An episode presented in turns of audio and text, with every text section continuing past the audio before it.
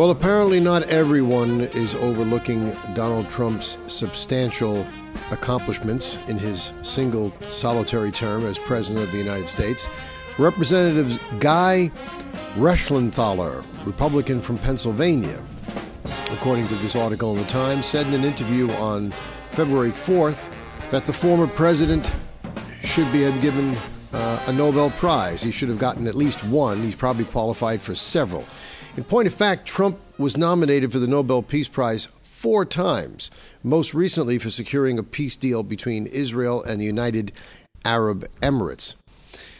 The representative said, quote, I think that history will regard his legacy in a very favorable light, and I think his impact is here to stay. This, uh, Reschenthaler told the Pittsburgh Post Gazette. He would be given at least one Nobel Peace Prize had he not been a Republican. I truly believe that. And you want to know something? You have to agree with that statement when you consider everything that Trump did. He was nominated four times. And when you juxtapose that with President Obama's being given a Nobel Peace Prize within the first four months of his administration, what did he do? He barely had his cabinet seated. They just gave it to him because why? Because he got elected? Because he was the first African American that managed to get elected? Uh, no doubt a datum which will live in history and uh, something that he can be proud of, but not anything that warrants a Nobel Peace Prize or any prize for that matter. But Donald Trump uh, made very real strides for peace. He kept us out of wars, much along the lines of Eisenhower. Uh, he had a strong foreign policy, much along the lines of Teddy Roosevelt. Uh, and he didn't do anything but have respect for law enforcement, and it's going to be proven in this ill fated impeachment that um, he was, in fact, innocent of all charges. Hi, everyone. I'm Jamie Dury, and welcome to another National Preview Online podcast. If you have not already subscribed to the show, please do so either through the iTunes App Store, the Google Play Store, or download the free Podbean app. However, you subscribe, it's absolutely free, and you'll always be notified whenever a new episode is uploaded to the show. Please leave us a review wherever you subscribe.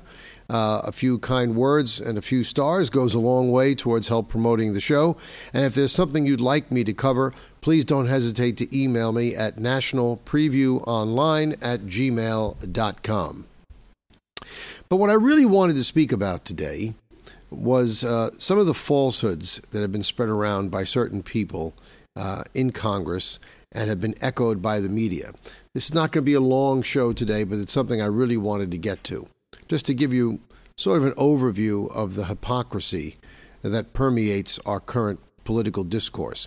Now, a few days ago, Representative Alejandro Ocasio Cortez AOC, as she is affectionately known by her constituents, uh, and others just call her AOC because uh, it doesn't sound as nice. uh, she has claimed that she feared for her life during this uh, supposed assault on the Capitol on January 6th, and that it made her hearken back to years gone by, making her recall the same feeling of helplessness she felt when she herself had been the victim of a sexual assault. Now, we all know that we're not allowed to question any woman that makes an allegation of sexual assault. We were quite roundly reminded of that during the confirmation hearings of Brett Kavanaugh when this trollop was dragged before the committee who has no memory of where the sexual assault happened, is not exactly sure what day it happened, is not exactly sure what house it took place in, was not exactly sure of everyone else that might have been present, but was absolutely sure it was Brett Kavanaugh. And then we find out that she's a flaming leftist that had many, many things posted on her social media, all of which were purged prior to her appearance. This was a, a cowardly attempt to keep Kavanaugh off the court.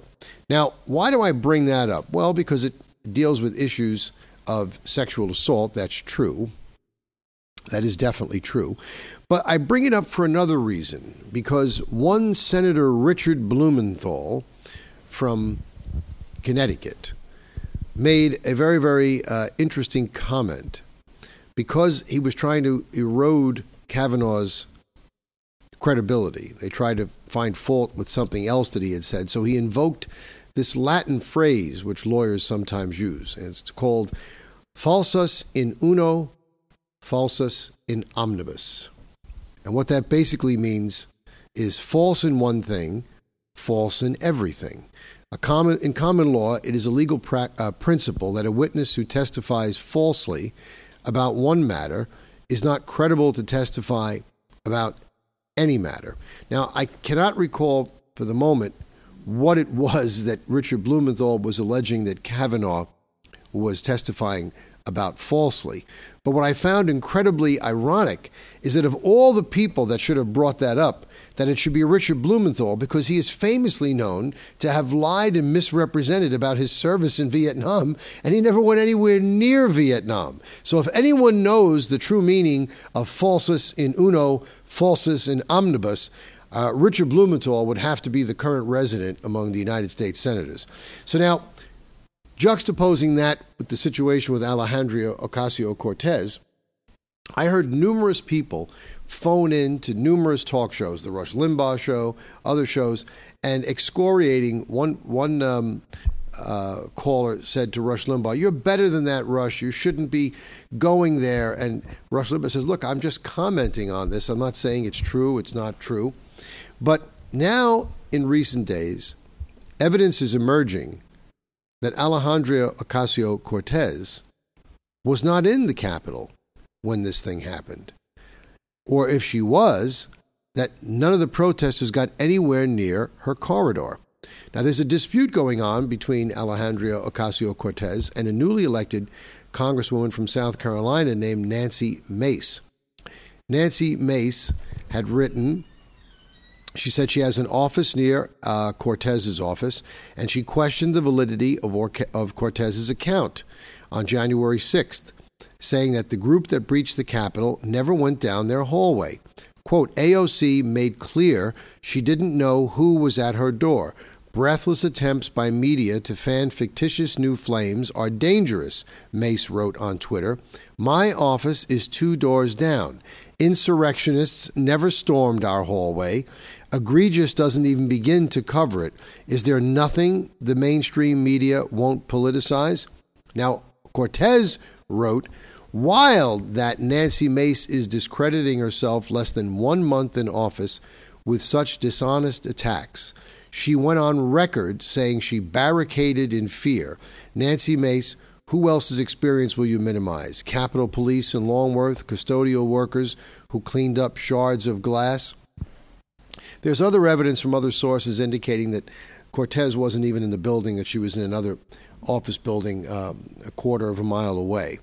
My point is, we definitely here have a case where we can apply falsus in uno, falsus in omnibus. If Alejandria Ocasio Cortez can't even be deemed to be credible on whether people breached or attempted to breach her office, or whether she was in the building at the time, why should we so quickly accept that she was ever even the victim of a sexual assault? A lot of these things, in the Me Too movement, people just want to say Me Too. And if, then, if they weren't, they just make it up so they can be part of the Me Too movement. I find it very, very curious that it took a, a riot type situation to cause Alejandria Ocasio Cortez to retreat into the archives and depths of her memory to come up with this sexual assault that she supposedly was the victim of that she never before shared. But yet, when a pathological pervert, Joe Biden, was uh, selected as the nominee and standard bearer for her party, uh, this didn't cause her to revisit this sexual assault. When her entire caucus and her party were trying to keep Brett Kavanaugh off the Supreme Court. Uh, supposedly for being a sexual predator. This didn't cause her to share with us this uh, legacy of her or this, this incident of her being a sexual assault victim. It's very convenient that she's using this issue, which is central to this unconstitutional impeachment of President Donald Trump to evoke public sympathy with the story of her being uh, a sexual assault victim. And now we have evidence that she may not even have been there in the building. So something stinks, and it stinks to high heaven. And we can't expect anything less from Alejandria Ocasio Cortez because if you ever listen to this woman speak, I think if you put her, uh, Ilhan Omar, Tlaib, and the entire membership of the squad and added their IQs together, you wouldn't have a pencil eraser. That's what, about what you have going on in Congress now. Now, next week, that impeachment starts against the president. Uh, they've already been rebuffed. The president's lawyers and the president, through his lawyers, has already communicated, as I said yesterday, that he has no intention of testifying in that proceeding, nor should he testify in that proceeding. It is an unconstitutional proceeding, and there is absolutely no reason for him to do so. You cannot impeach a man who is already gone. Impeachment, as I've said before, is not a criminal trial. Impeachment is simply a device whereby certain people who hold office in the federal government, senators, uh, congressmen, judges, can be removed from office, and presidents. If a person's already gone, he can't be removed. Meanwhile, I guess the Democrats feel that uh, it's okay to spend money again, even though we don't have it. Democrats have cleared a path for approval of Biden's $1.9 trillion COVID package. And I would love to see the breakdown of this package when it's all said and done to see just how much of this 1.9 trillion actually goes for COVID relief and how much goes to every third world dump that they can come up with to give them money for God knows what. Everybody seems to forget they're all giving Biden accolades for saying, "Ah, $600 was not enough. We need 2000. Thank God we have Joe Biden." It seems to me a man named Donald Trump is the one who said last month that 2000 was not enough that I mean, sorry that 600 was not enough that we needed 2000 and wanted congress to put to fork over another 1400 he only approved the 600 because he wanted to get some money into people's pockets and Donald Trump was right to ask for the extra money and he was also right to have some of the fat cut out of that uh, COVID 19 relief bill, and you can be assured that that fat will work its way into this bill. There was a senator whose name escapes me at the moment, that went to a meeting with Biden and showed him a check that was cut by the United States Treasury, made out to him for COVID relief. And he said, Mr. President, I don't think that I was the kind of person, and my, uh, my uh, fellow legislators are the kind of people who Congress was thinking of when they wanted to give aid to Americans. None of us have missed a day's work. None of us have lost a day's salary. How is it that every member in Congress and senators are getting a relief package? Are you telling me these people aren't compensated well enough? Do you know if you serve one two year term in Congress, you have a pension and medical benefits for life? Show me another job anywhere in the private sector or even in government where if you serve two years, you have vested interests. Even in the NFL, which is a brutal game where athletes have the shortest careers, you have to be on the roster of an NFL team for four years before you qualify for a pension and retirement benefits because most people only last three. But here in Congress, two years and you're golden for the rest of your life. This little twit got elected when she was 30 years old. Do you really think if she only served two years, even if she serves four, do you really think the people of the United States of America should be uh, paying for this broad for the rest of her life? I don't think so.